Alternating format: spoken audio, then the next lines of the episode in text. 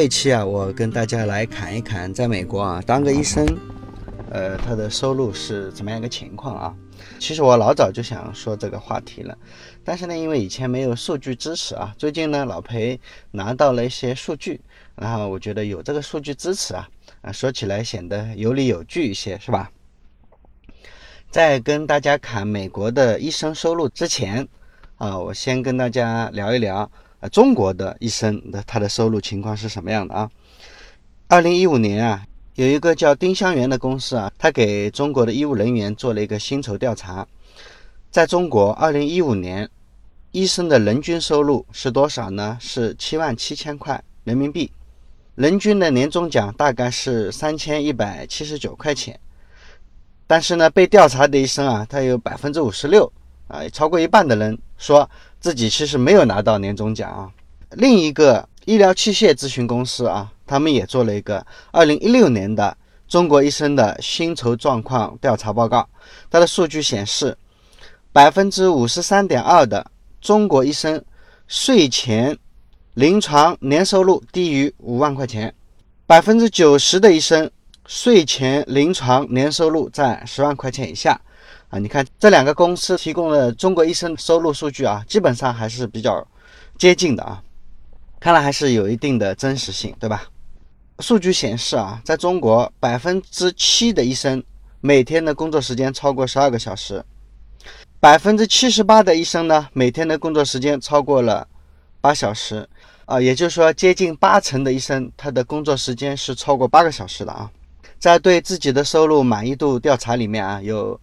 四分之三的医生啊，对收入是不满意的啊，有百分之五的医生对自己的收入表示满意，这个满意度看来是非常的低啊。而且呢，在中国的一个特色是，不同的医生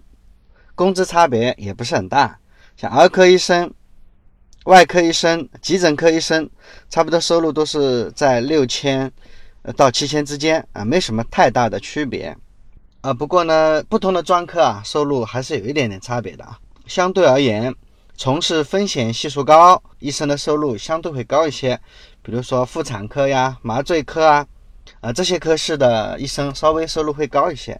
呃，其实他们的薪水相对高啊，并不是因为他们的呃专业性、技术性比较强，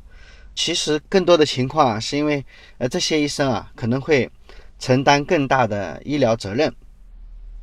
呃，对医患关系的矛盾这块，他们是首当其冲的啊，所以他们收入才高了。然后说完了中国的医生他的收入情况，我们再来说说外国医生啊。我这里有一份美国 Medscape 网站的一份数据，是二零一六年九月份的。呃，他提供了一个二零一六年年轻医生啊薪酬报告。这个报告啊，涉及到二十多个专业。一万九千一百八十三名医生参与了这项调查。Medscape 的这个报告特意做了一个注释啊，叫对被雇佣的医生来说，患者护理薪酬包括工资、奖金和利润分成。哎，这个呃要跟大家再解释一下，为什么有专门做了这样一个注释啊？对被雇佣的医生而言，他的收入情况是这样的，也就是说有很多医生。不是被雇佣的，对吧？这个跟中国差别特别大啊！这个我跟大家解释一下啊，在中国呢，中国的民营医院情况是这样的：是老板在做医院的院长啊、总经理啊，因为这个医院的所有者他不是医生。但是美国几乎都是哎，就是开医院的、开诊所的、开门诊的，基本上一定是医生。这个也是我们中国这块啊，跟美国啊差别特别大的地方啊。就是在美国叫医生做老板，呃，在中国呢叫做老板做院长。最近呢还好啊，我发现中国最近好像是从四月份开始吧，中国的医师多点执业已经开放了啊。所谓的医师的多点执业是怎么一回事呢？以前啊，中国的医生是不允许在别的医院啊，自己只能在自己所在的医院行医，到别的医院去看病。其实是一种啊，叫做走穴的行为。这种走穴其实是不受法律保护的啊。也就是说，他到别的医院去给病人看病，他其实是呃在法律的灰色地带啊。现在中国的多点执业已经开放了，医生到别的医院去给病人看病是理直气壮的是受法律保护的。这也是啊，我觉得将来哈医生创业的一个基本的要求嘛，对吧？大概十几年前，我到新加坡第一次发现啊，我还吓了一跳啊。我到新加坡国立大学医院啊去参观啊，发现啊，他们的耳鼻喉科医生叫陈南元先生啊，他自己在新加坡国立大学医院啊当耳鼻喉科主任，他同时就在医院旁边租了一个办公楼啊，就在。他自己的医院的旁边啊，自己开门诊，而且这不是一个两个啊，那栋楼里面入住的那些诊所啊、门诊啊，基本上都是新加坡国立大学医院的那些名医啊，比较厉害的医生啊，他才有这个本事在旁边开医院嘛。在美国啊，这种医生啊自己开医院啊、开门诊啊，都是受法律保护的啊。这里面也跟大家揭示一个真实的秘密吧啊。老裴在十几年前到新加坡去参观当地的医院嘛，呃，我们发现啊，当年啊就有这么一个很奇葩的事儿，就是新加坡国立大学医院，呃，他们是这样的啊，在美国，在新加坡，大学和医院是一回事啊，这个我回头呃花点时间再跟大家具体讲一下啊，呃，这个也是中国和美国的医院有很大不同的地方啊，它的整个的体系呃非常大的区别。那年我去新加坡国立大学医院啊，他们发现了一个一个特别有趣的事儿啊，就当年，呃，新加坡国立大学医院居然有呃四百万新币的利润，而这个给所有的医院的人呃造成了一个很大的麻烦呐。这个钱到底该怎么花呢？一个非盈利性医院居然有利润啊，这个对新加坡。国立大学医院而言啊，这是一个很麻烦的事情，因为这它不是一个盈利性机构啊，它不需要盈利，它没有盈利的需求，对吧？不像我们中国，中国其实没有非盈利性机构，所有的医院都在赚钱，对吧？所以在新加坡啊，他们这个医院发现自己去年有四百万新币的利润，呃，所以他们在开董事会。呃，他们董事会在研究，呃，这个钱到底该怎么花？到底是去更新一些先进的设备呢，还是修缮一下他们的呃医院呢？还是把这笔钱用于给年轻的医生去海外留学作为一个基金啊？当时是大概是这么一回事。但是对老裴啊，年轻的老裴而言啊，十几年前，老裴听到这样的一个闻所未闻的事情啊，觉得也是大吃一惊啊。说回到我们的主话题来啊。这个话题说的是美国的医生收入啊是怎么一回事啊？Medscape 的这个报告说的是，在美国啊，四十或者四十岁以下的年轻医生啊，他们的这个调查报告发现，骨科医生年薪最高，有多少呢？骨科医生的年薪平均水平啊是三十二万九千美金，年薪啊，换算成人民币的话，我算一下啊，差不多两百二十万人民币吧。紧接着的是皮肤科医生，是三十一万两千美金，然后是麻醉科医生是三十万零九千美金。你看，这是美国的医生中间啊收入最高的这个阶层啊。我们再来对比一下，看看啊，你看中国的医生和美国的医生啊，收入水平的差距有多么的大，是吧？美国的骨科医生是三十二万九千美金啊，差不多是两百二十万人民币。我们中国的医生平均收入才七万多美金，七万多人民币啊，嗯，就是人家的一个零头嘛，是吧？而且呢，我们中国的医生啊，基本上他的收入啊是以医生职称来决定的啊，基本工资啊从低到高就按照这个职称来，初级职称啊、中级职称啊、副高啊、高级啊，对应的职位分别是呃住院医师、主治医师、副主任医师和主任医师。基本工资最高的高级职称啊，也就是主任医师，年均工资啊，差不多是在十万人民币啊。最低级的医生啊，他的年均收入差不多是在五点六万人民币，差不多有相差一倍的收入嘛，对吧？一五年的时候，我还看到这样一份数据哈，就是平均的美国的皮肤科医生平均收入按人民币算哈，就是两百四十七万六千五百人民币啊。中国的皮肤科医生啊，才八万四千块钱，差多大呢？二十八倍。当然了，美国的人均 GDP 差不多是三十六点四万人民币啊，中国的人均 GDP 啊才四点九万人民币，相差差不多是六倍。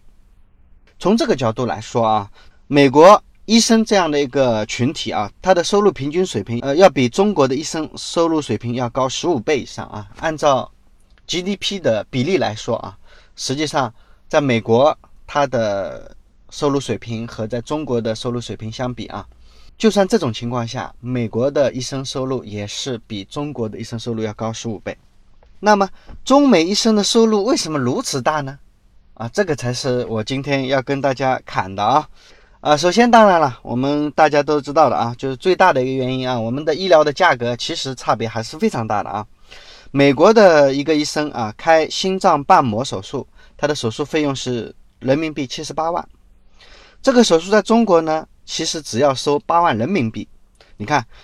这两个数据啊，就是同样做一个心脏瓣膜手术，呃，价格的差就是要差九倍之多。其实这个主要的原因是什么？在美国。在新加坡、在泰国啊，包括像这种，嗯，虽然不是经济特别发达的泰国啊，他们的医生的收入在整个人群中间收入是最高的，所有的职业中间啊，比做商业的、比做律师的收入还要高。呃，整个社会认为医生是整个人群中间啊，整个社会中间啊，就是最精英的人群。你看，在中国哈。读书的情况也是这样的啊，就是你看，在中国，作为一个医生啊，你只要上个医学院，呃，本科毕业出来，只要考到医师执照啊，你就能行医了。在美国，那没有这样说法的啊。首先，在美国，它没有这种医学院这一说。医学院它不是针对普通的高中生的，就是高考不能考考什么医学院的，必须是本科生啊。你读到啊，你不管是读什么专业的啊，你读到本科以上，然后再开始选。专业选医学，医学是非常贵的，你学医是非常非常贵的，因为学医你起码要读个十年八年的，你你只能读到博士以后，才能去考什么医师资格对吧？你看这在人才的甄选这个角度啊，就是我们中美的这个差异就已经显现出来了，呃，所以才会出现啊，我刚才说到的啊，你看啊，为什么美国、呃新加坡他们有这样的一种类型的医院？叫做